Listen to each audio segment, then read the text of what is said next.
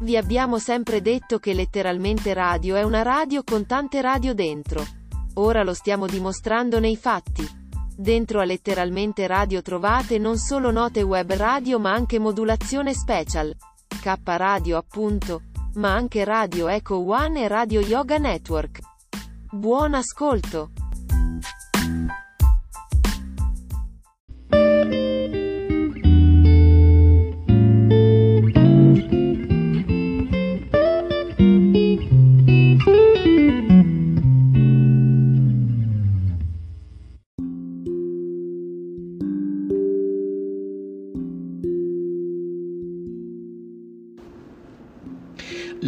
Bhagavad Gita è universalmente riconosciuta come il gioiello della saggezza spirituale dell'India, esposta da Sri Krishna, Dio, la persona suprema, al suo grande devoto e amico Arjuna, con i suoi 700 versi fornisce una guida completa a chi desidera intraprendere il cammino della realizzazione spirituale.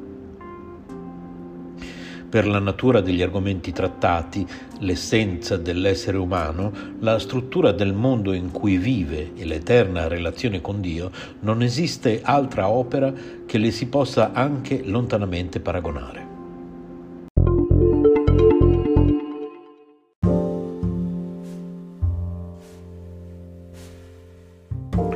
www.bhaktimarga.it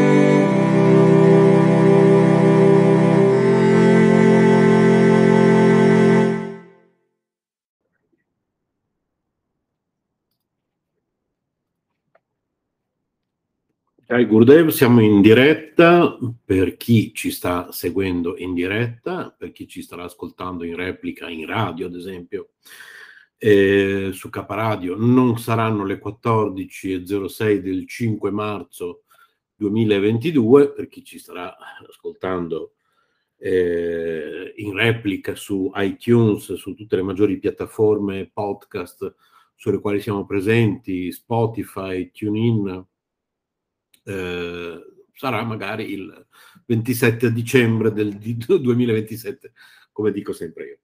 Allora, oggi leggiamo qualche pagina dalla Bhagavad Gita essenziale, ehm, il commentario di Paramahamsa Sri Swami Vishwananda che eh, porta questo dialogo senza tempo alla vita, facendo luce su ogni dettaglio per farlo giungere direttamente al cuore del lettore, il dialogo tra Arjuna, un guerriero in conflitto con se stesso, e il suo umile auriga, ovvero il Signore, il messaggio rivelato da Krishna su un campo di battaglia più di 5.000 anni fa. È altrettanto rilevante oggi poiché risveglia l'anima alla vera natura dell'uomo e alla sua ragione d'essere. Le sue istruzioni hanno resistito alla prova del tempo e donano la conoscenza per aiutarci a vincere gli ostacoli che affrontiamo nella nostra vita. Allora, questo commentario eh, ve lo faccio vedere un po'. Io l'ho trovato su Amazon, quindi lo potete acquistare molto comodamente. Adesso qui c'è il chroma key, chiamiamolo così. E, ehm, io e Maurizio ci capiamo quando parliamo di chroma key perché quando facevamo televisione io e lui tanti anni fa si usava, adesso abbiamo tutto digital, comunque lo trovate su, su Amazon, la versione cartacea. La versione ebook purtroppo in Italia ancora non c'è. Allora, eh, su K Radio, quindi eh, per la precisione, dove, dove si guarda da qui, vediamo un po', eccolo qui, spreaker.com barra show barra K Radio, la nostra piattaforma Spreaker, uscirà, vediamo un po', allora, eh, i versi dal 21 al 24 il 30 marzo, ok? Quindi oggi vediamo di leggere magari, vediamo se riusciamo a leggere già, vediamo se riusciamo a leggere già anche i versi dal 25 al 47. Sì, secondo me potremmo farcela. Così che magari due settimane dopo quella data mandiamo in onda direttamente questo audio che abbiamo realizzato oggi in diretta. Allora, prima di tutto parliamo di Paramahansa Vishwananda, porta la grazia di due lignaggi che mettono in risalto Bhakti, l'amorevole devozione a Dio. Egli è un acharya del lignaggio Vaishnava che promuove lo sviluppo della Bhakti attraverso i rituali e il servizio è anche un maestro chi, Kriya e discepolo diretto di Mahavatar Babaji nel lignaggio del Kriya Yoga, che sviluppa la Bhakti attraverso la meditazione. Paramahansa Vishwananda unisce saggiamente queste due tradizioni, una esteriore e una interiore, agli insegnamenti Bhakti delle sacre scritture e all'ispirazione dei santi bhakti per mostrare a tutti come coltivare una relazione d'amore unica e personale con il divino. Poiché Paramahansa Vishwananda è un Satguru, un maestro che può portare i devoti al livello della realizzazione di Dio, attraverso di lui può essere rivelata la, gro- la gloria di Dio eppure rimanendo umile e spiritoso, egli rende l'insondabile e inconoscibile Signore non solo reale, ma anche pratico, tangibile e personale. Egli rende concrete e alla portata di tutti le più profonde e sottili verità, così che lo stesso cammino, tradizionalmente intrapreso solo da pochi, sia ora accessibile a chiunque. Dedicando la sua vita a elevare l'umanità, gli insegnamenti di Paramahansa Vishwananda sono reperibili nei suoi libri, video, pratiche spirituali, satsang live stream, domande e risposte sulla spiritualità, benedizioni darshan online e nella sua missione e organizzazione mondiale nota come Bhakti Marga, il sentiero della devozione. paramahansavishwananda.com. A proposito di questo libro, è raro che un libro abbia il potenziale di diventare un compagno spirituale per tutta la vita. Bhagavad Gita essenziale è stato concepito proprio a questo fine, essere parte essenziale della nostra vita tanto piccolo da, portar, da poterlo portare con sé ovunque, infatti ve l'ho fatto vedere prima, proprio piccolo piccolo, ma abbastanza profondo da condurci fino a Dio. Così concentrato da essere letto in poche ore, ma talmente profondo da essere eh, contemplato per i decenni a venire. Bhagavad Gita essenziale si è sviluppato a partire da due discorsi dal vivo tenuti da Paramahansa Vishwananda, un corso di 18 giorni nel 2014 e uno di 7 giorni nel 2016. L'essenza di tali commentari è stata distillata per rivelare il più profondo significato di questa sacra scrittura senza tempo. Ognuno dei 700 versi sanscriti della Bhagavad Gita sono presentati assieme alle traduzioni infuse con la bellezza della bhakti, l'amore e la devozione per Dio. Inoltre questo libro è stato appositamente concepito per aiutarvi a trarre il massimo dai suoi versi e dal suo commentario. In ogni capitolo sono presenti un preambolo con i tratti essenziali della conoscenza rivelata e una breve introduzione dei punti chiave per aiutarvi a orientarvi nel vostro viaggio. All'interno di ogni capitolo i versi sono raggruppati da titoli che vi aiutano a rimanere collegati ai temi trattati. Ogni selezione dei commentari è numerata affinché possiate cercarne la fonte nella sezione riferimenti che si trova alla fine del libro. Infine, al fondo di ogni capitolo sono state inserite anche le definizioni dei termini, chiave, sanscriti, per aiutarvi a comprendere meglio la filosofia alla base dei versi e dei commentari. Allora, come assaporare questo libro? La Bhagavad Gita offre un tesoro preziosissimo, il discorso senza tempo del Signore Krishna, che il commentario di Paramahansa Vishwananda dispiega e trasmette direttamente al cuore. Cosa ne farete dipenderà dal valore che gli attribuirete. Ricevere la Gita tenendo tale valore ben presente vi permetterà di attingere alla sua saggezza tramite la via più potente. Esistono diversi modi per assaporare questo libro. Leggerlo dall'inizio alla fine vi darà una visione d'insieme dell'intera scrittura.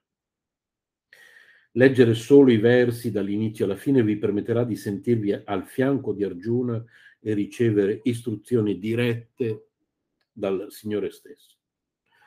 Concentrarvi sul testo introduttivo e sui commentari di ciascun capitolo vi aiuterà a scoprire i segreti nascosti all'interno dei versi. Aprendo semplicemente in modo casuale una qualsiasi pagina del libro, si permetterà al divino di eh, rivelarvi qualcosa sul momento presente. Prendetelo come un dono e riflettete su ciò che avete trovato che voi leggiate un verso al giorno, un capitolo alla settimana, solo i versi, solamente il commentario o che apriate il libro per vedere cosa vi verrà rivelato in quel momento, verrete sicuramente, vor, vorrete sicuramente tenere questo libro a portata di mano, rendendolo parte della vostra vita quotidiana. Io infatti ce l'ho sempre con me. A casa e quando esco nel, nel mio zaino insieme al mio iPad mini c'è sempre la Bhagavad Gita essenziale. In ogni momento della giornata mi, mi conforta e mi, mi, aiuta. Nota speciale di Paramahansa Vishwananda. La Bhagavad Gita non è un romanzo, non è semplicemente un libro da leggere quando se ne ha il tempo. Dovete immergere in esso la vostra mente, non solo leggerla una volta. Dovete immergervi profondamente in essa, poiché ogni riga della Bhagavad Gita, ogni frase che Krishna pronuncia, avrà un profondo significato nella vostra vita. Dovete non si trova al di fuori della vostra vita, non racconta qualcosa di estraneo a voi. In realtà ciò che egli rivelò 5.000 anni fa è ancora attuale. Se osservate l'esperienza vissuta da Arjuna, vi accorgerete che tutti gli uomini attraversano situazioni simili. Ecco perché è necessario immergersi a fondo. Leggetela una, due, tre volte, centinaia di volte. Diventate una Bhagavad Gita vivente e itinerante. Bellissima questa frase. Adesso la rileggiamo insieme.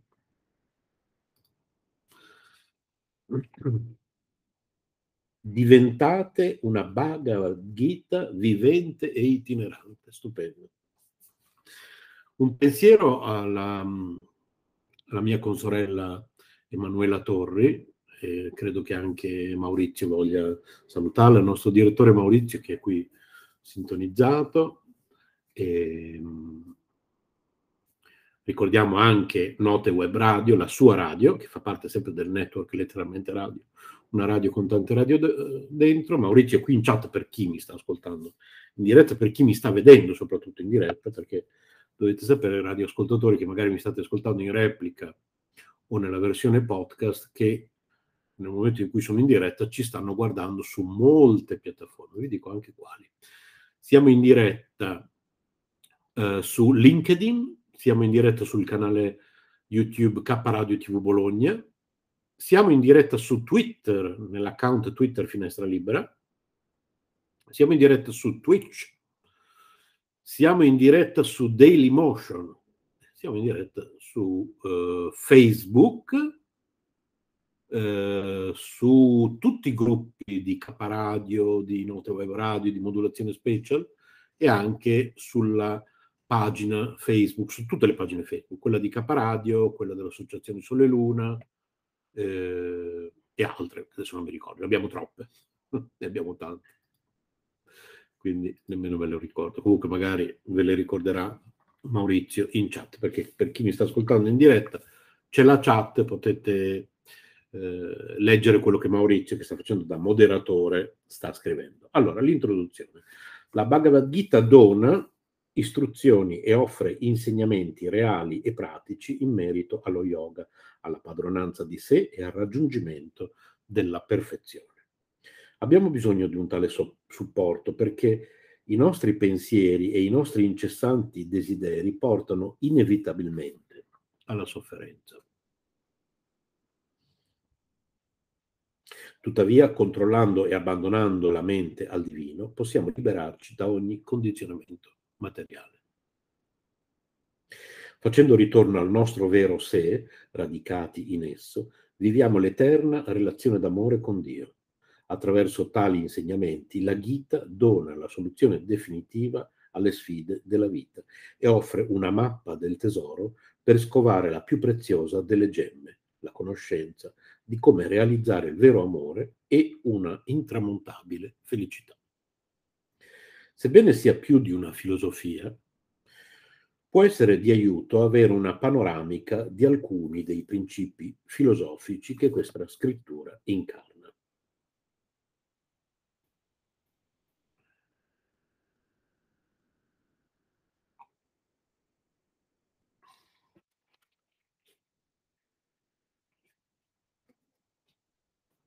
Fondamenti filosofici della Bhagavad Gita. Il Sanatana Dharma, induismo, è fondato sull'idea che esista una sola verità, una sola realtà, un unico supremo Dio, che viene rivelato in differenti modi.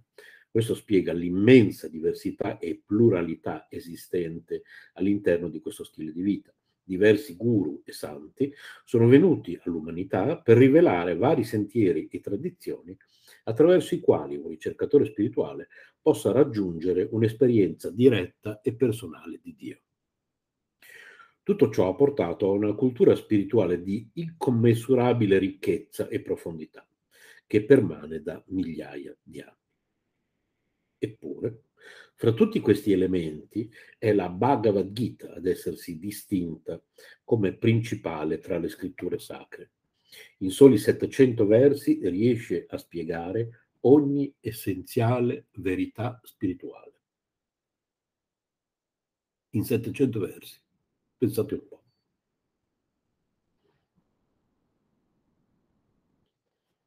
Ogni essenziale verità spirituale.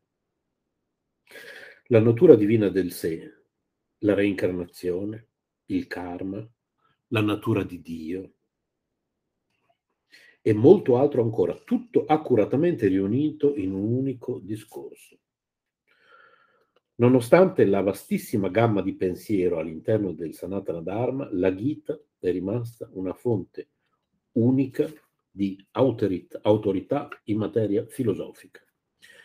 Ciò è provato dall'enorme numero di commentari di vari guru, insegnanti e studiosi. Sebbene sia stata rivelata 5.000 anni fa, gli insegnamenti della Bhagavad Gita descrivono verità eterne, pienamente rilevanti ai giorni nostri. Ogni verso è pregno di significato e deve essere inteso non come semplice affermazione filosofica, ma come meditazione volta a dissipare l'ignoranza. Concentrandosi regolarmente sugli insegnamenti, è possibile sviluppare la saggezza per progredire nella vita così come nel pensiero spirituale.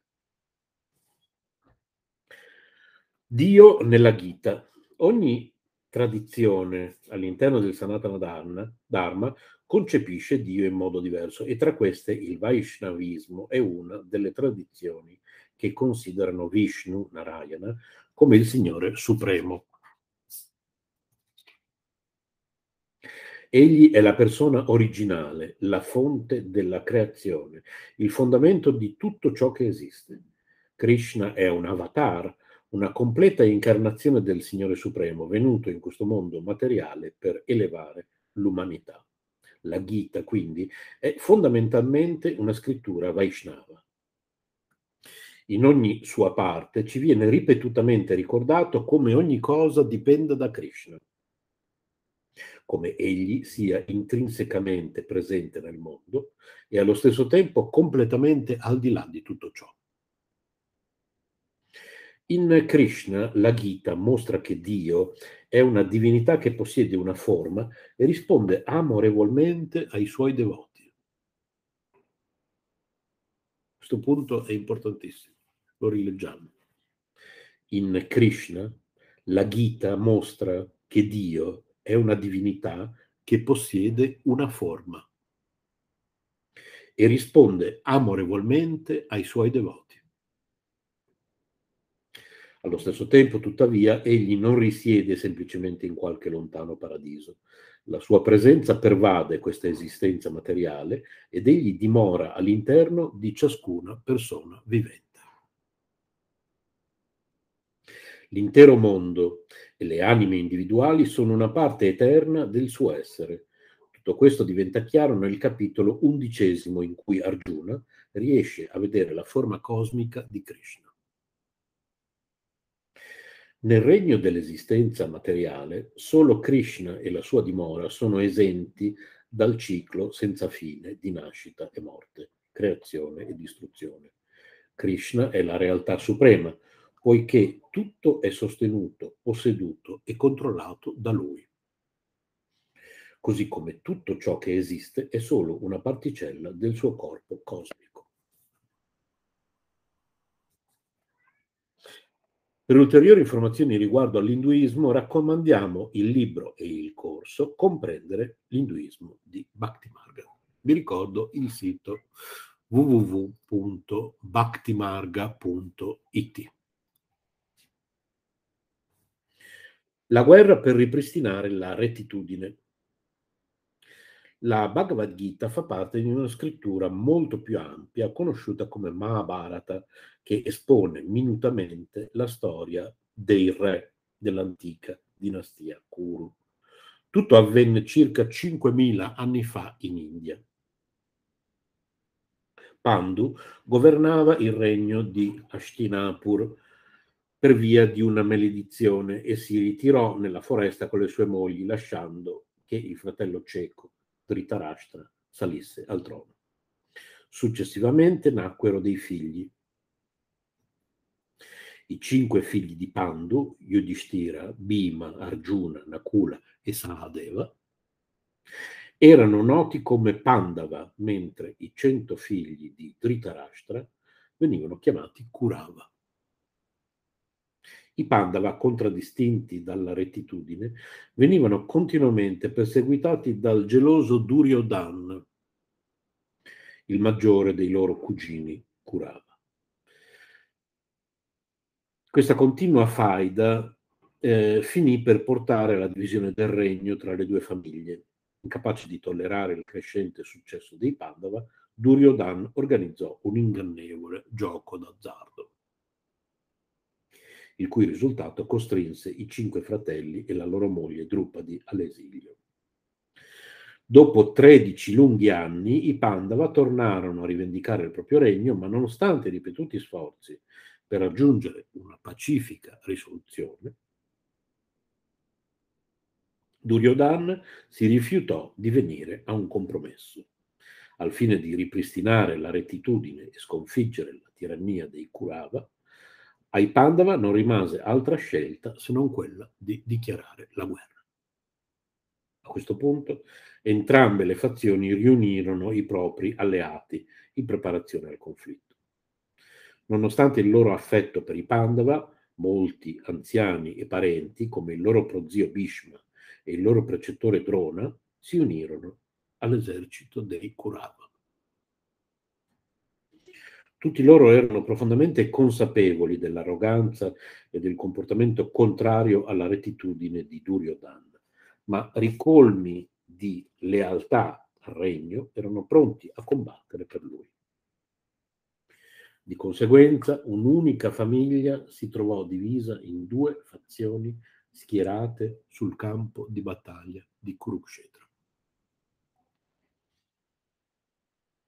Arjuna e Duryodhana si rivolsero entrambi a Krishna per chiedere il suo aiuto nell'imminente battaglia. Con loro grande sorpresa, Krishna prese giuramento di non combattere per nessuna delle fazioni. Piuttosto egli diede ad entrambi la possibilità di scegliere. Da una parte offrì il suo esercito immensamente potente e glorioso, dall'altra offrì se stesso solo e disarmato. Ad Arjuna fu data la prima scelta ed egli, senza alcun dubbio, optò per Krishna. Duryodhan ne rimase scioccato e sollevato allo stesso tempo. Senza esita- esitazione accettò con gioia l'esercito che credeva gli avrebbe assicurato la vittoria. Duryodhan considerava Krishna come un comune mortale, fallibile e limitato lo vedeva come un mezzo per soddisfare i propri desideri.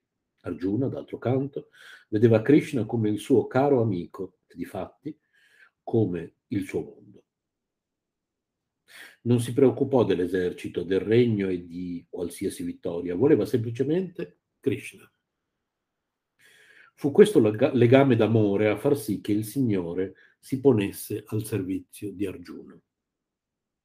Come risultato, il creatore originario dell'universo, la personalità onnipresente e onnipotente che è Krishna, assume il ruolo di un umile auriga. Il Signore prende le redini. La confusione e l'afflizione di Arjuna all'inizio della battaglia danno l'opportunità a Krishna di trascendere la sua posizione di auriga, cugino e amico. Egli dunque assume il ruolo di guru spirituale, prendendosi la responsabilità dell'evoluzione spirituale di Arjuna. Mentre noi, come lettori di questo dialogo, senza tempo, prendiamo il posto di Arjuna. Krishna non è altro che il Signore Supremo Narayana. Per sua volontà egli entra nella sua creazione per ristabilire la giustizia e risvegliare i cuori dei suoi devoti. All'interno di questa unica forma di Dio c'è il potenziale per ogni tipo di relazione con Dio. Per esempio, da bambino Krishna crebbe nella foresta di Vrindavan dove si prendeva cura delle mucche.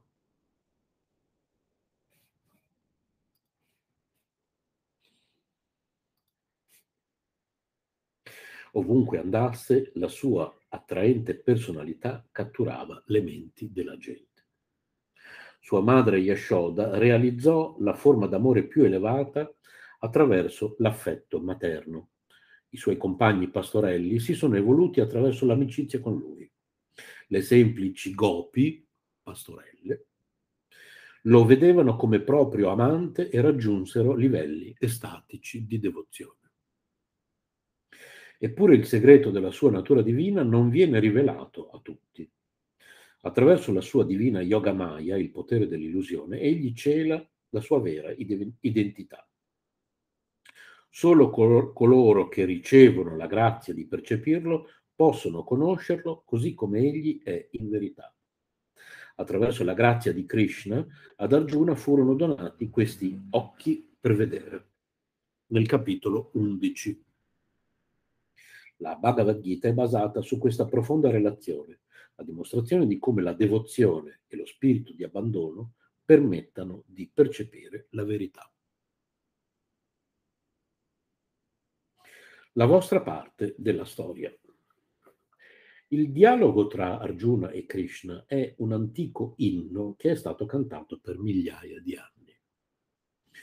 I poetici 700 versi sanscriti descrivono dettagliatamente una storia di profonda trasformazione personale. Tuttavia non si tratta solamente della storia di Arjuna il guerriero, è anche la storia di chiunque sia in cammino verso Dio. La guerra del Kurukshetra durò 18 giorni, ognuno dei 18 capitoli della Gita, rispecchia uno di quei giorni. La storia raccontata nei versi e il commentario dato dal guru assieme illuminano di un'effulgente luce d'amore il cammino di 18 passi che ogni sincero ricercatore spirituale intraprende per raggiungere il Signore. Una parola a chi è saggio, non limitatevi a leggere la storia, utilizzate questa conversazione tra Krishna e Arjuna come una guida lungo il vostro viaggio spirituale.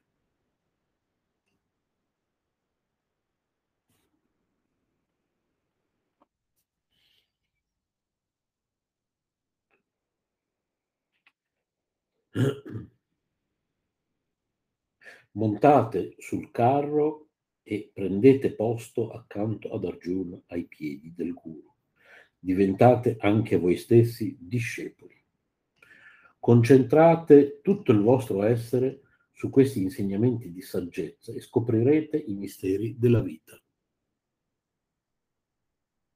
Le verità esterne della creazione e il vero scopo dell'esistenza umana.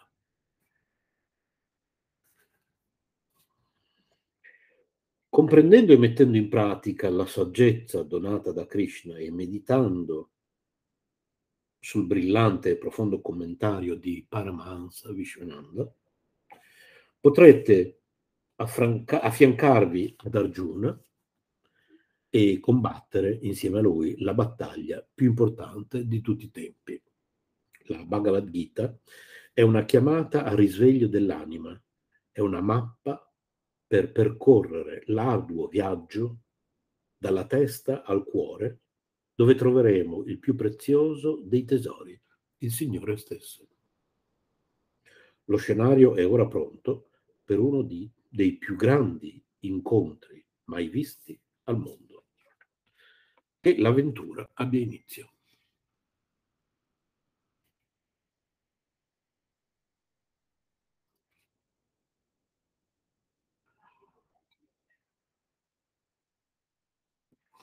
Bene, adesso iniziamo la lettura.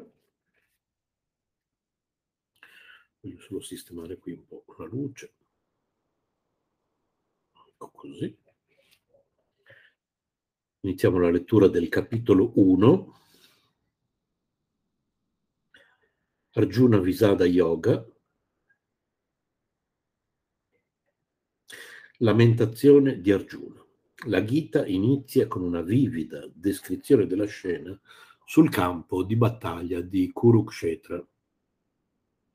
Il suono delle conchiglie e il rombo dei tamburi annunciano l'inizio di questa terribile guerra. In questo momento l'attenzione si sposta su Arjuna e Krishna. Desideroso di valutare i ranghi del nemico, Arjuna chiede a Krishna di portarlo al centro del campo di battaglia per poter guardare più da vicino coloro che sta per affrontare. Tra le file dell'esercito avversario, Arjuna vede parenti, amici e venerabili anziani. Trovandosi davanti a coloro che un tempo gli erano così cari, Arjuna perde la sua determinazione verso il combattimento. Non vede più il senso di impegnarsi in questa battaglia che inevitabilmente distruggerà la sua famiglia. Confuso in merito al suo dovere e sopraffatto dalla compassione per i suoi nemici, Comincia a svelare a Krishna le sue emozioni. Sicuramente, sostiene, questa guerra non può essere basata su principi etici o di probità. Egli afferma ripetutamente che sterminare la propria famiglia per recuperare un regno non farà altro che produrre conseguenze disastrose per il futuro. Dopo aver prospettato le motivazioni della sua confusione, il capitolo si conclude con Arjuna che getta da parte il suo arco, sopraffatto dal dolore.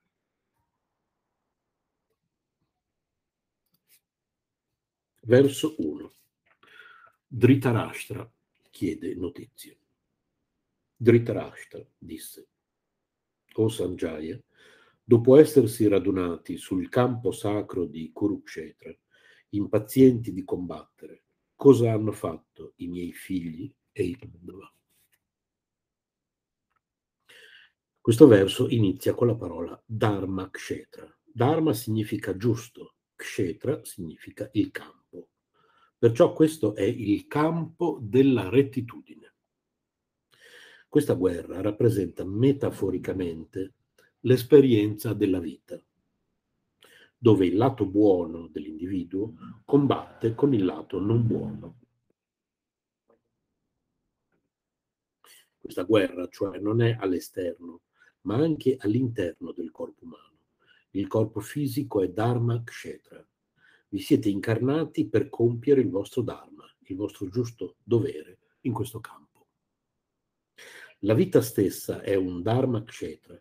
Siete venuti per realizzare il vostro scopo divino. Quando siete in sintonia con il vostro vero sé, realizzate il vostro scopo nella vita.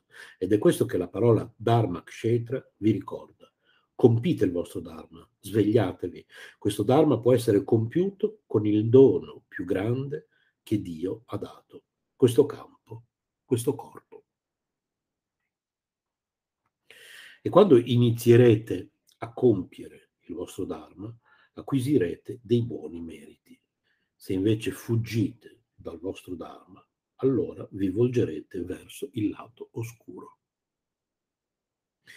Il re cieco Dhritarashtra rappresenta la mente, la mente che è cieca e che vuole restare cieca. La mente è talmente condizionata dalla percezione dei sensi da avere potere solo quando è focalizzata su qualcosa di esteriore, sulla materia, sulle relazioni, sull'ottenere questo o quello. Questa è la natura della mente. La mente è cieca.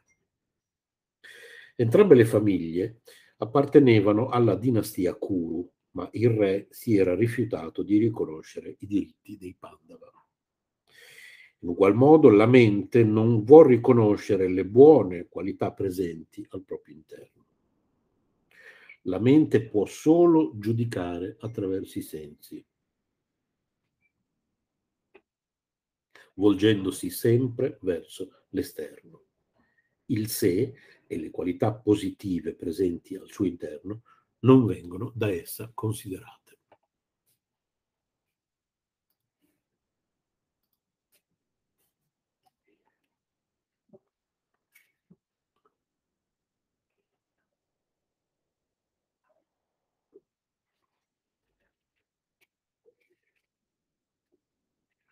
Adesso leggiamo il capitolo 2.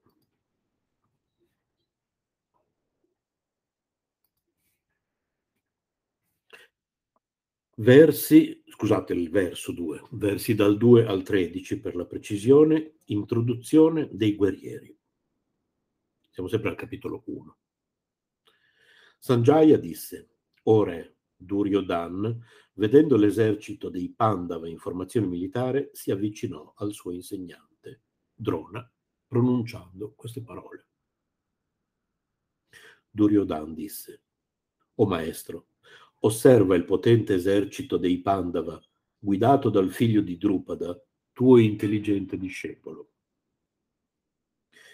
In quell'esercito ci sono eroi e grandi arcieri come Bhima e Arjuna.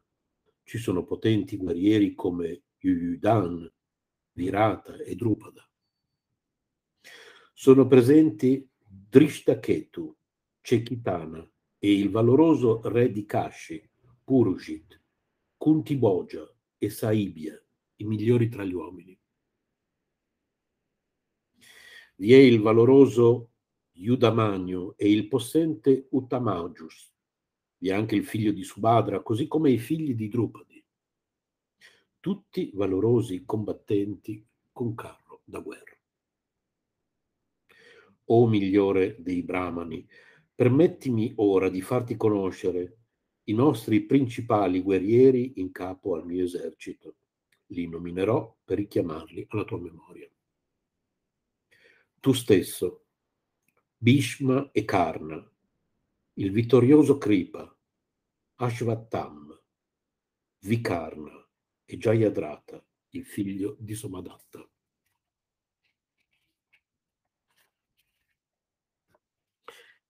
E molti altri eroi sono determinati a rinunciare alla loro vita per la mia causa. Ognuno di loro è grande esperto di armi e maestro nell'arte della guerra. Questa nostra armata, comandata da Bhishma, è incommensurabile, mentre le loro forze, guidate da Bhima, sono limitate. Tutti voi dovete quindi compiere ogni possibile sforzo per proteggere Bhishma, restando saldamente schierati nelle vostre rispettive formazioni militari. Sanjaya disse. A quel punto il valoroso Avo Bhishma, il più anziano del clan Kuru, ruggendo come leone, suonò la sua conchiglia per infondere coraggio a Duryodhana. Poi, d'improvviso, conchiglie e timpani, trombe e tamburi eruppero in un fragore dal suono impressionante. Duryodhan rappresenta questo grande orgoglio che nasce dalla mente. Quando la mente è molto attiva si diventa orgogliosi di molte cose. Orgogliosi della conoscenza, orgogliosi di ciò che si possiede. L'esercito dei Pandava era stato schierato in una formazione molto speciale. Vedendo tale schieramento, Duryodhana iniziò a provare dentro di sé grande ansia e nervosismo. L'ansia sorge dall'orgoglio. Anche se dall'esterno l'orgoglio può apparire molto forte, in realtà esso racchiude moltissima debolezza. Nonostante qualcuno possa dire, ah sì, sono molto orgoglioso di questo e sono molto orgoglioso di quello, potete capire che tale orgoglio è in realtà debolezza. Quando sorge l'orgoglio, le persone pensano, sì, sono molto sicuro di me. Invece no, è la mente che percepisce l'orgoglio come sicurezza di sé. In realtà si sta semplicemente fuggendo da qualcosa, dal suo opposto, ovvero dall'umiltà. Quando si fugge dall'umiltà vengono ostentate solamente arroganza e sicurezza di sé. Quando si intraprende il cammino spirituale, l'orgoglio vede tutte le proprie buone qualità, ma poi la mente cede all'ansia, mentre l'orgoglio cerca di farti ragionare e di mandarti fuori strada in modo astuto. Ecco perché Duryodhan si precipita da Dronacharya, il grande maestro sia dei Kurava che dei Pandava. Dronacharya rappresenta l'attaccamento alle attrattive materiali e all'avidità nell'uomo. Dronacharya aveva anche molte buone qualità. Era un grande insegnante ed era considerato il guru reale. Ma quando Duryodhan vide l'avidità in Dronacharya, pensò di corromperlo nutrendo proprio la sua cupidigia. Anche le sue lodi a Bhishma rappresentano le lusinghe che aumentano la potenza dell'ego. Bhishma era il prozio dei Kurava e dei Pandava ed era considerato il più grande di tutti nella dinastia Kuru. Era molto virtuoso, era un rinunciante, era molto devoto ai suoi genitori e ai suoi insegnanti. Conosceva le scritture, soprattutto era molto devoto a Dio. Per questo motivo aveva sviluppato un grande ego. L'ego vi fa pensare e sentire di essere i migliori tra gli uomini, i più esperti di tutti. Voi sapete tutto e questo vi acceca. Anche se avete diverse buone qualità, esse non producono meriti, perché sono tutte egocentriche. Duryodhan prosegue.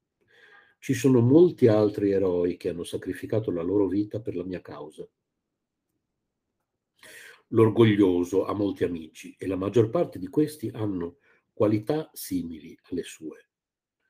Causa della sua arroganza, Duryodhan attirava a sé persone con qualità simili. La maggior parte di queste qualità che lo sostenevano avevano preso la forma dei suoi 99 fratelli.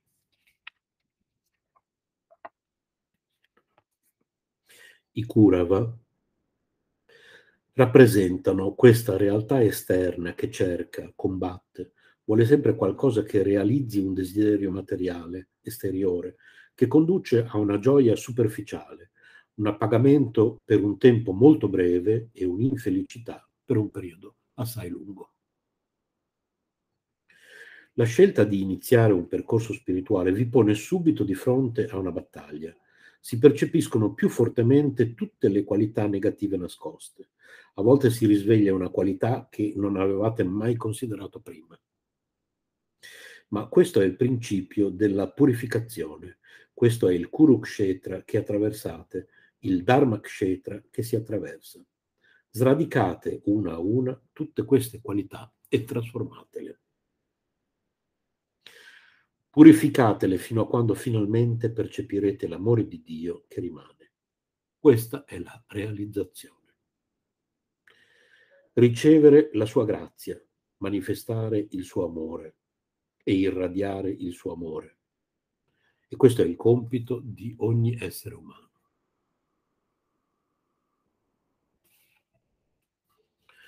Adesso leggeremo. Ah, mi sa che ho perso il segnalibro, quindi che non mi ricordo più. Con le puntate preregistrate che stiamo caricando su Caparadio, avevo detto prima che, vediamo un po', sì, il 30 marzo leggeremo i versi, cioè li ho già letti, ho già programmato la, la messa in onda, dal 21 al 24. Ok. Quindi adesso leggeremo i versi dal 14 al 20, poi leggeremo appunto i versi dal 21 al 24 e poi leggeremo anche i versi dal 25 al 47. Esatto, e poi terminiamo per oggi.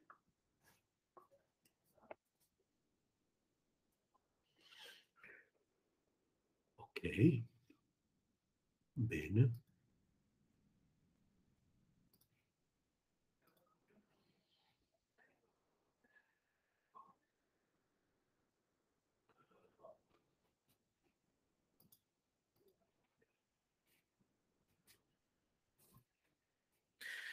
Quindi versi dal 14 al 20. Introduzione di Krishna.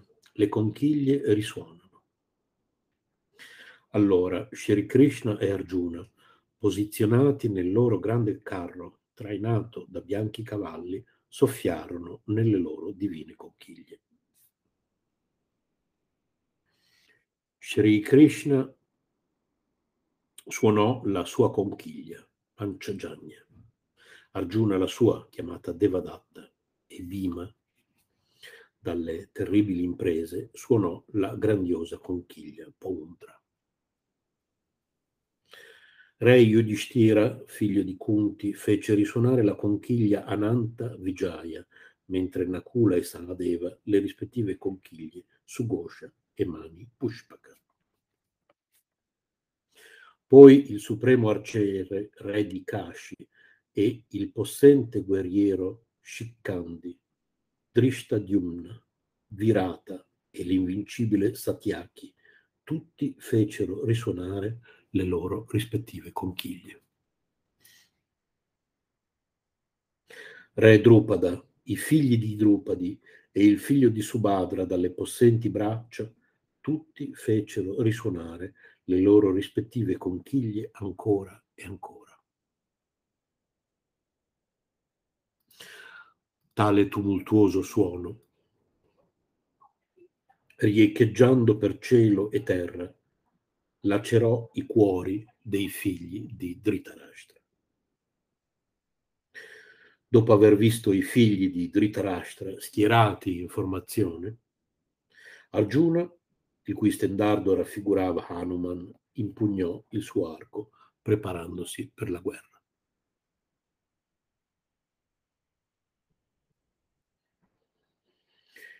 Krishna è seduto nel suo carro con le redini in pugno, controllando i cinque cavalli. Egli è il controllore di ogni cosa.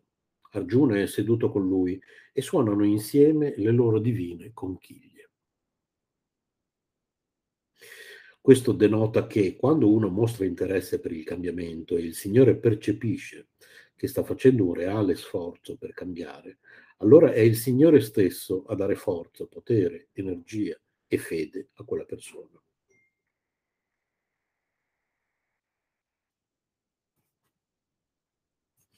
disposta a trasformarsi.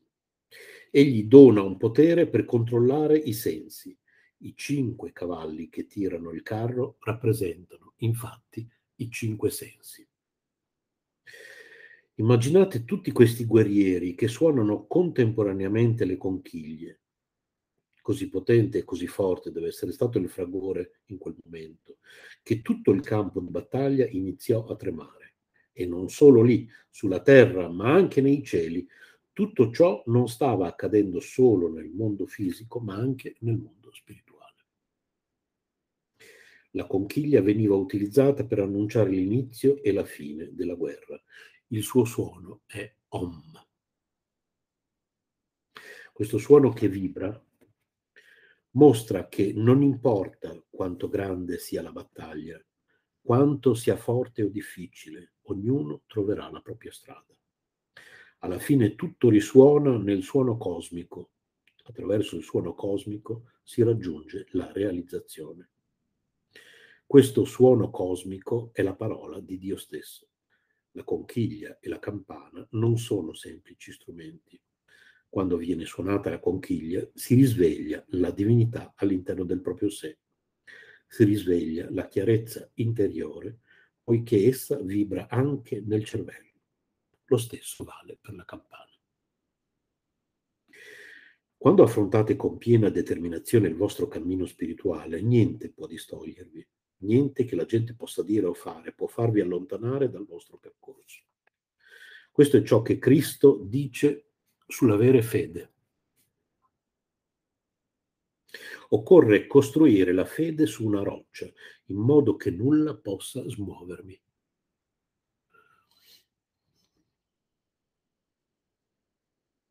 Se costruite la vostra casa sulla sabbia, franerà se costruite la vostra casa su una roccia, resisterà a qualunque tipo di attacco. Il suono di cui parliamo rappresenta la forza interiore. Quando voi possedete la forza interiore, essa non si trova solo nel vostro cuore. Il vostro intero essere sarà colmo di energia.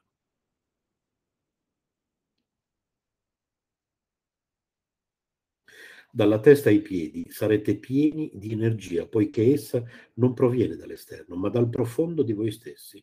Questa energia viene da Dio stesso, da Krishna stesso, e si irradia donandovi il sostegno e la forza di andare avanti.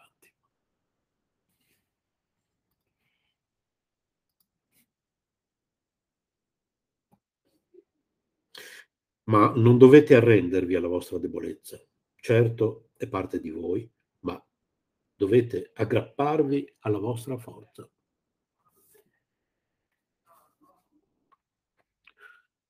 Miei omaggi, Prem Vilas Prabhu.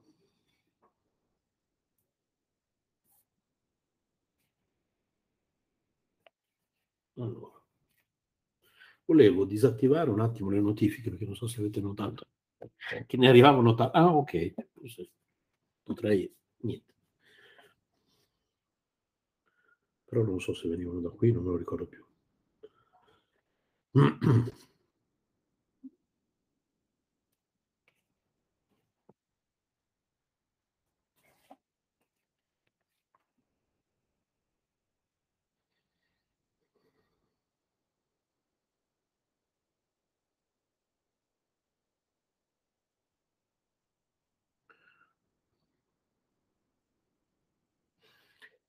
Versi dal 21 al 24, tra i due eserciti.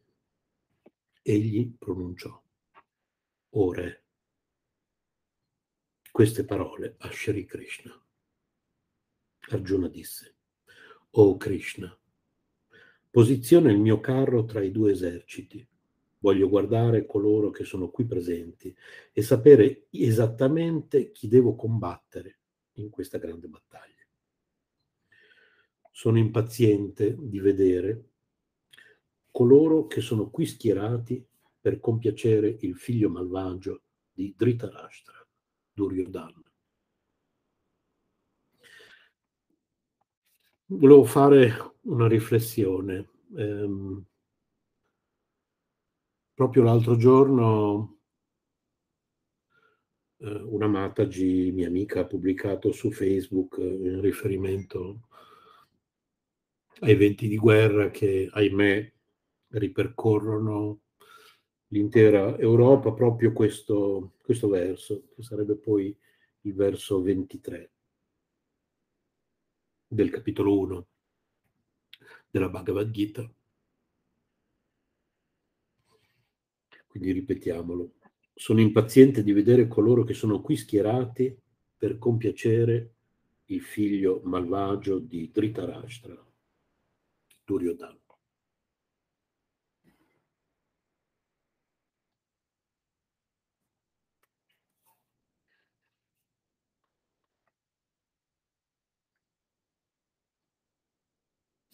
Sanjaya disse, O Dhritarashtra, come richiesto da Arjuna, Sri Krishna posizionò il migliore dei carri tra i due eserciti. Arjuna chiese a Krishna di portare il carro in mezzo al campo di battaglia. Questo stato intermedio rappresenta lo stato neutrale dell'osservatore. Per poter osservare con imparzialità bisogna essere in uno stato neutrale, né buoni né cattivi. Molto spesso invece le persone prendono decisioni nella vita parteggiando per una fazione, ma senza essere neutrali si cade sempre nel giudizio, nella confusione. I periodi in cui si viene messi alla prova possono presentarsi sotto forma di problemi spesso non li si vuole attraversare cercando così di aggirarli e di trovare soluzioni più comode. Ma la vita è una grande lezione. Se non affrontate il vostro problema, se non affrontate le vostre qualità negative guardandole negli occhi, non diventerete mai forti.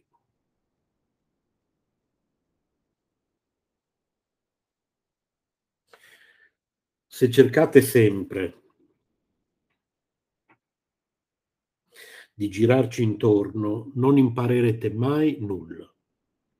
Arjuna dice, portami tra i loro due schieramenti, fammi vedere faccia a faccia, guardandoli negli occhi, quali sono queste qualità negative, cos'è questa emozione che mi procura tanto dolore. Fai che io possa elevarmi al di sopra di essere e domarle. Qui non si tratta di combattere, ma di trascendere. Cosa trascenderò? Quale qualità? Questa è autoanalisi. Questo è il punto in cui Arjuna sta facendo introspezione. Arjuna qui rappresenta l'auto-osservazione. Osservate tutte le vostre qualità, le buone così come le non buone, e solo allora potrete comprendere come superarle, trascenderle e trasformarle. Ecco, quindi le notifiche non venivano non venivano da lì, quindi devo andare a prendere l'iPad, scusate.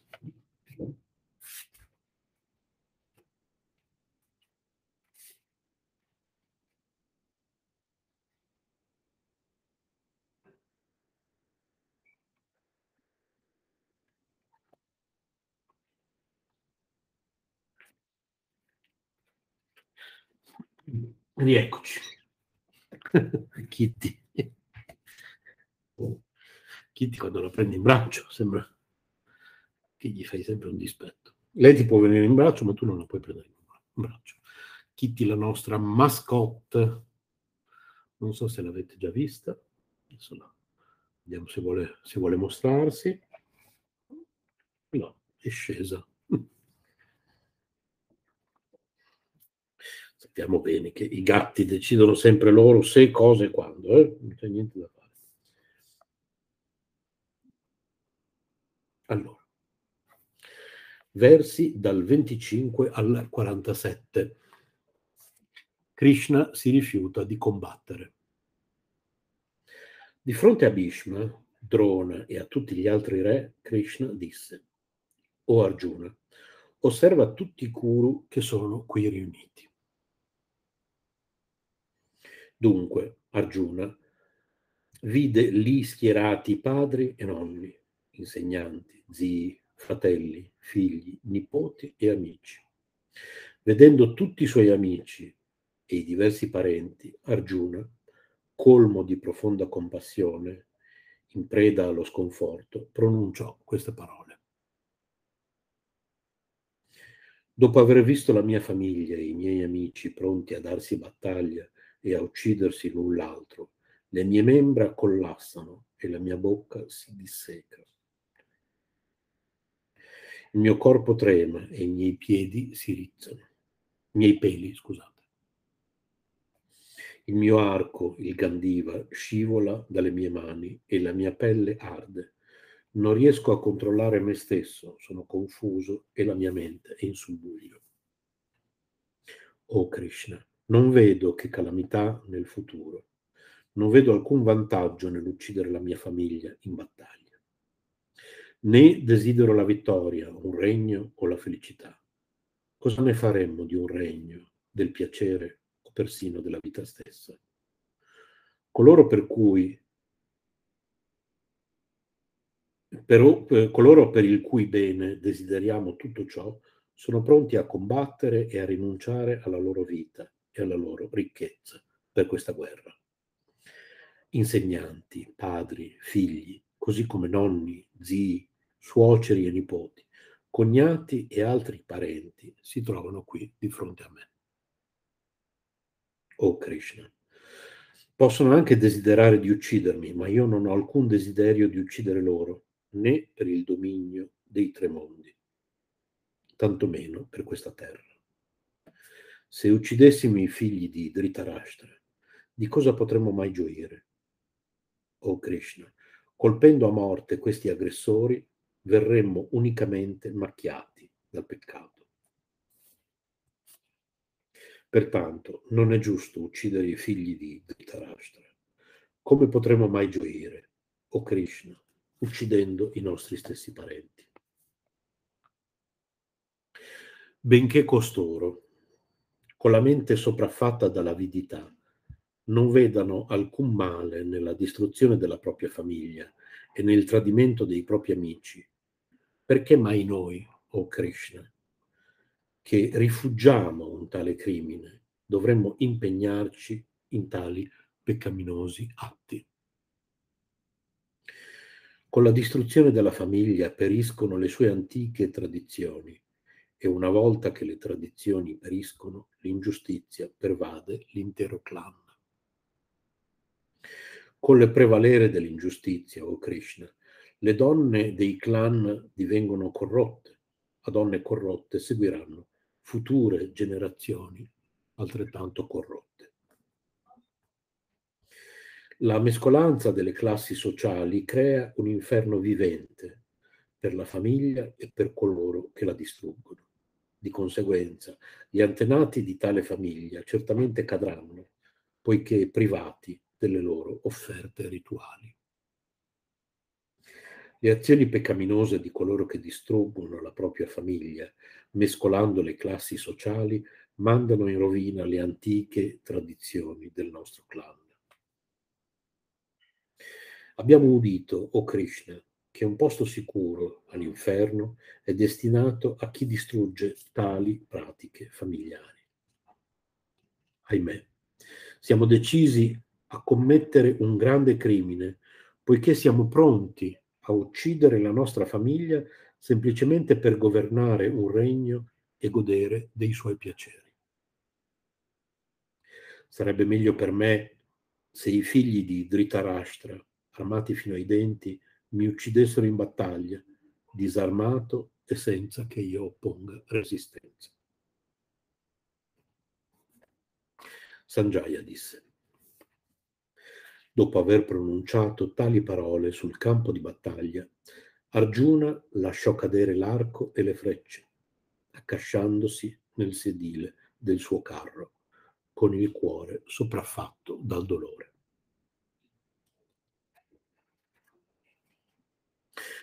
Voi siete nati per una ragione e questa ragione è realizzare il vostro sé, risvegliare la divinità dentro di voi e portarla agli altri, non solo per poter dire per me va bene così, conduco una buona vita. Voi siete nati con tutte le vostre qualità negative, sono dormienti dentro di voi, per tutta la vita le avete portate con voi, ma quando arriva il momento di liberarsene, vi sedete dicendo no, non posso farlo. Lo stesso succedeva ad Arjuna, se ne stava lì seduto a dire non ce la faccio, perché si aggrappava ancora alle sue debolezze.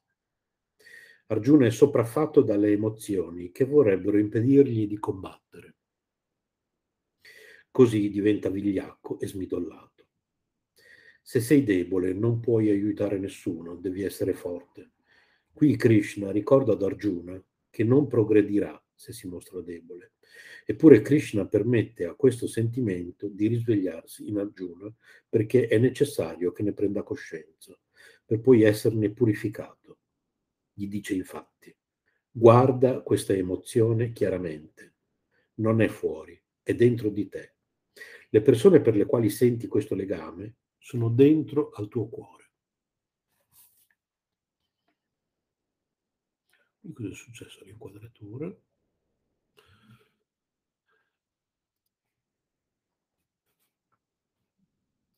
Più ristretta. non lo so come mai.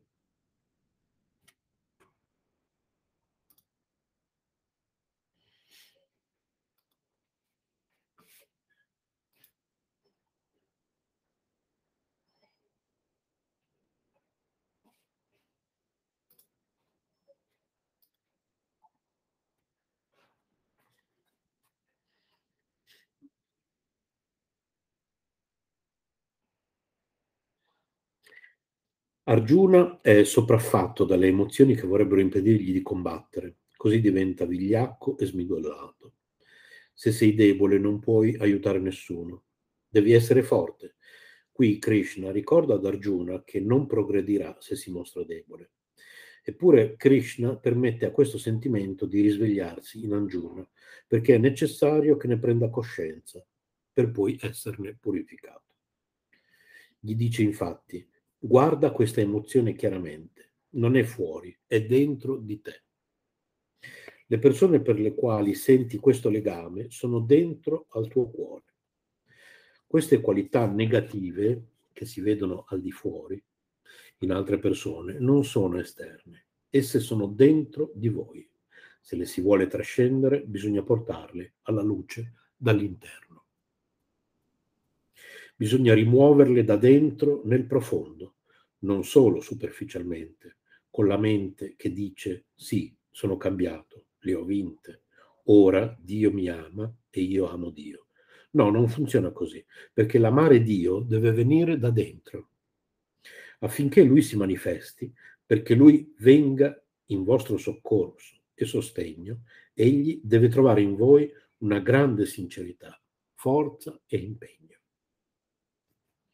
Nella sua confusione, Arjuna cerca di trovare ogni tipo di scusa per non combattere.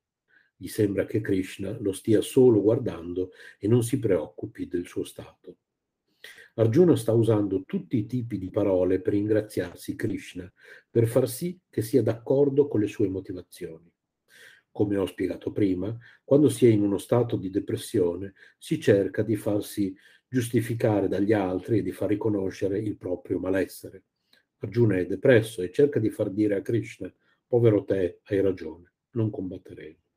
Sta cercando di far convincere, di, di far convenire Krishna che le scuse da lui addotte siano giustamente motivate. È in uno stato di profonda confusione e il grande dottore è seduto lì con lui. Pensate forse che il grande dottore resti seduto a condividere il pianto con lui dicendogli Santo cielo, Arjuna, hai ragione, torniamo indietro, neanche per sogno. Krishna sta solo ascoltando e aspettando che Arjuna finisca di piangere. È così nella vita. Se si cerca di ragionare con una persona che si trova in uno stato confusionale, non si ottiene nulla. Il Signore osserva e ascolta dicendo, ok, vai avanti, c'è dell'altro, dimmi, ti ascolto, io sono paziente. Nella vita anche il tuo guru è sempre con te. Da qualsiasi parte tu ti sia schierato, ma devi essere tu ad imparare ad ascoltarlo.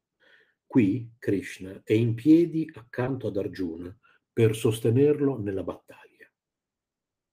Nella battaglia della vita il maestro è con voi e vi aiuta a trovare la via d'uscita dalla confusione.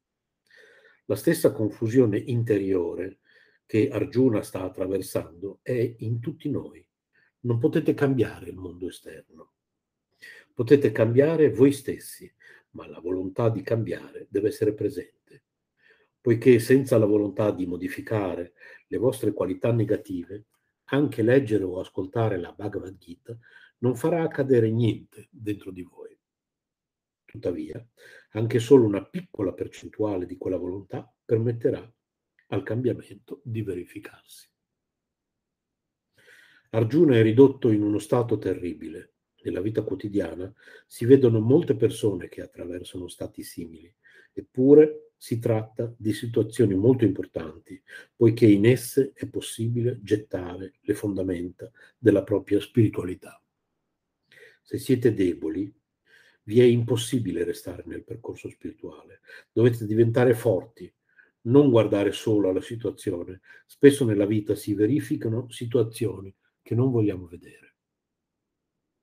Qui Krishna dice, guardala in faccia, affrontala e vai oltre. All'inizio il proprio cammino spirituale non è facile.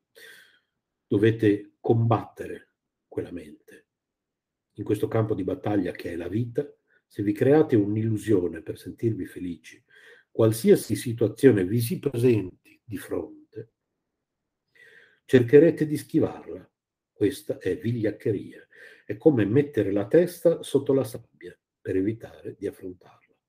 Non sarete mai liberi perché prima o poi troverete di nuovo, vi troverete di nuovo di fronte alla stessa situazione. Ma una volta che l'avrete affrontata, non si presenterà più.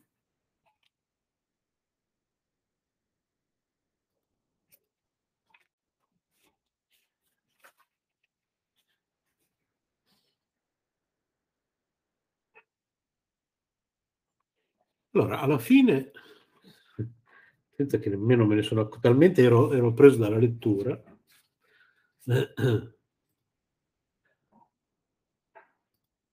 ero talmente preso dalla lettura che non mi sono accorto che alla fine abbiamo già letto i versi anche dal 25 al 47. Eh, su K Radio andranno in onda i versi dal 21 al 24 il 30 marzo, quindi due settimane dopo eh, non ho qui un calendario, vediamo. Lo dico subito. E abbiamo finito il capitolo 1. Allora, quindi questa diretta di oggi, sabato 5 marzo 2022, sono le 15 e 17 minuti. Questa lettura dalla Bhagavad Gita essenziale di Paramahansa Vishwananda eh, la riascolterete in replica su K Radio 30 marzo il 13 aprile. Quindi buon 13 aprile per chi ci sta ascoltando su K Radio quel giorno e nei giorni successivi eh, su tutte le maggiori piattaforme di podcast sulle quali siamo presenti. iTunes, Spotify, eh, TuneIn e molte altre. Quindi abbiamo finito il capitolo 1, adesso il prossimo è il 2, vedete? Sankhya Yoga, la natura eterna dell'anima. Ma noi oggi concludiamo qui. Tra l'altro è importante perché ehm, chi ascolterà poi eh, in radio io avevo letto solo i versi, oggi invece qui in questa diretta abbiamo letto anche la prefazione, il viaggio del ricercatore spirituale, a propos- ah no, abbiamo letto da, a proposito di Paramahansa Vishwananda e a proposito di questo libro e l'introduzione. Non abbiamo letto la prefazione e il viaggio del ricercatore spirituale, che sono le pagine 1, 3 e 4. Allora, leggiamole adesso, prima di, prima di terminare la registrazione, nel senso che io sto registrando, però dopo la diretta continua. Io non parlerò più, metteremo in onda qualcosa, eh, però saremo sempre in diretta, ok? Prefazione. Allora, migliaia di anni fa, nel mezzo di un enorme campo di battaglia tra caos, incertezza e timore, venne donata all'umanità la suprema conoscenza. A noi è nota come Bhagavad Gita. La Gita è un dialogo tra Dio e un guerriero in conflitto con se stesso di nome Arjuna. Il Signore Supremo, nella forma di Krishna, interpreta l'umile ruolo di un auriga che, con perfetta maestria, rivela ad Arjuna i profondi misteri della vita. In verità, il mondo in cui viviamo oggi è lo stesso campo di battaglia in cui si trovò Arjuna. L'unica differenza sta nella battaglia che ognuno di noi combatte. Non è esteriore, bensì interiore. Nonostante gli insegnamenti di Krishna, abbiamo superato la prova del tempo. In quest'era moderna abbiamo bisogno di una fonte di saggezza più elevata che ci aiuti a vincere gli ostacoli che incontriamo. Il commentario di Paramahansa Vishwananda agli insegnamenti di Krishna rivela e applica la saggezza della Bhagavad Gita alle nostre vite odierne. In definitiva, ci aiuta a comprendere di avere una relazione con Dio e che l'obiettivo della vita sia la piena consapevolezza di questa connessione divina.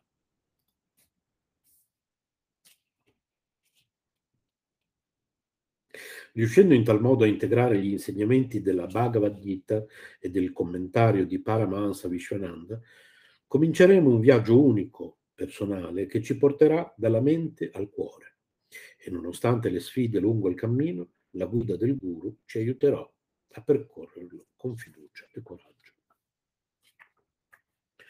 Il viaggio del ricercatore spirituale. Vi sono alcuni che pensano che la vita sia totalmente casuale o che debba poter essere spiegata dalla scienza per avere un senso. Altri invece sentono che vi sia qualcosa di più, con un significato e uno scopo divino. In ogni caso, comunque tutti desiderano semplicemente essere amati e sperimentare una felicità duratura per riuscirci. La maggior parte di noi cerca attraverso il mondo materiale di ottenere il massimo dai piaceri e ridurre al minimo i disagi. Molti cercano a pagamento in una relazione o in una carriera.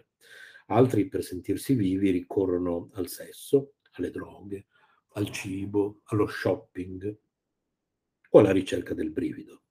Il problema è che tali desideri alimentano naturalmente un impulso ad accumulare sempre di più nel tentativo di colmare il vuoto che si sente interiormente.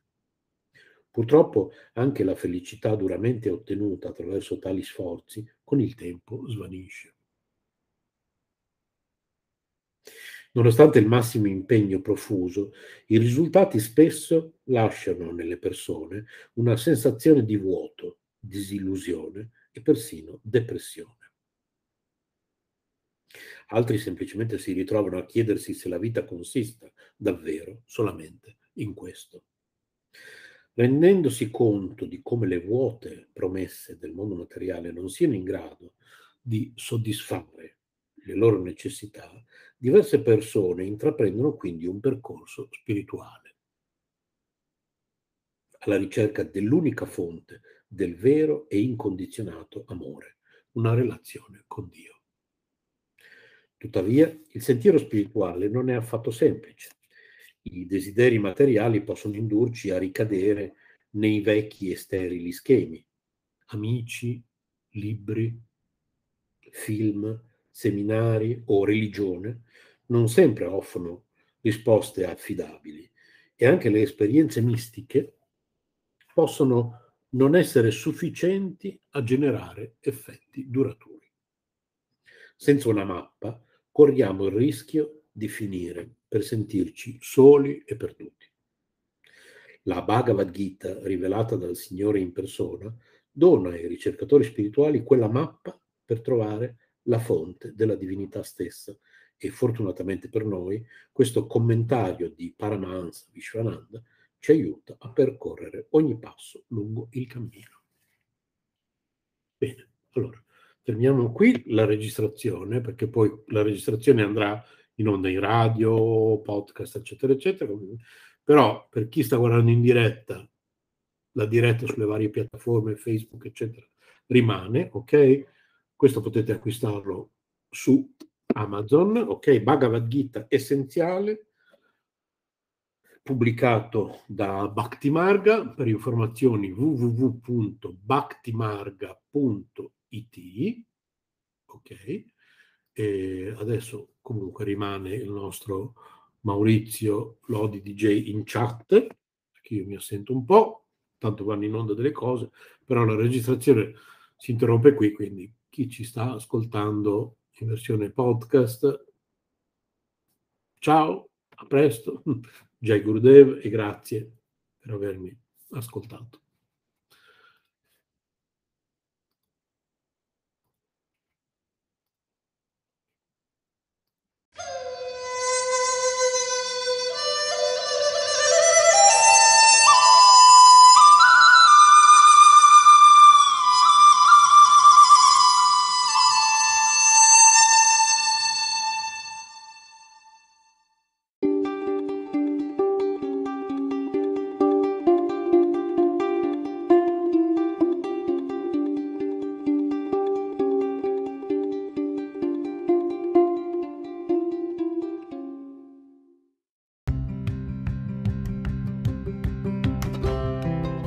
Sei all'ascolto di K Radio, un'emozione nuova. Dal passato un nuovo presente. K Radio Bologna chiocciolagmail.com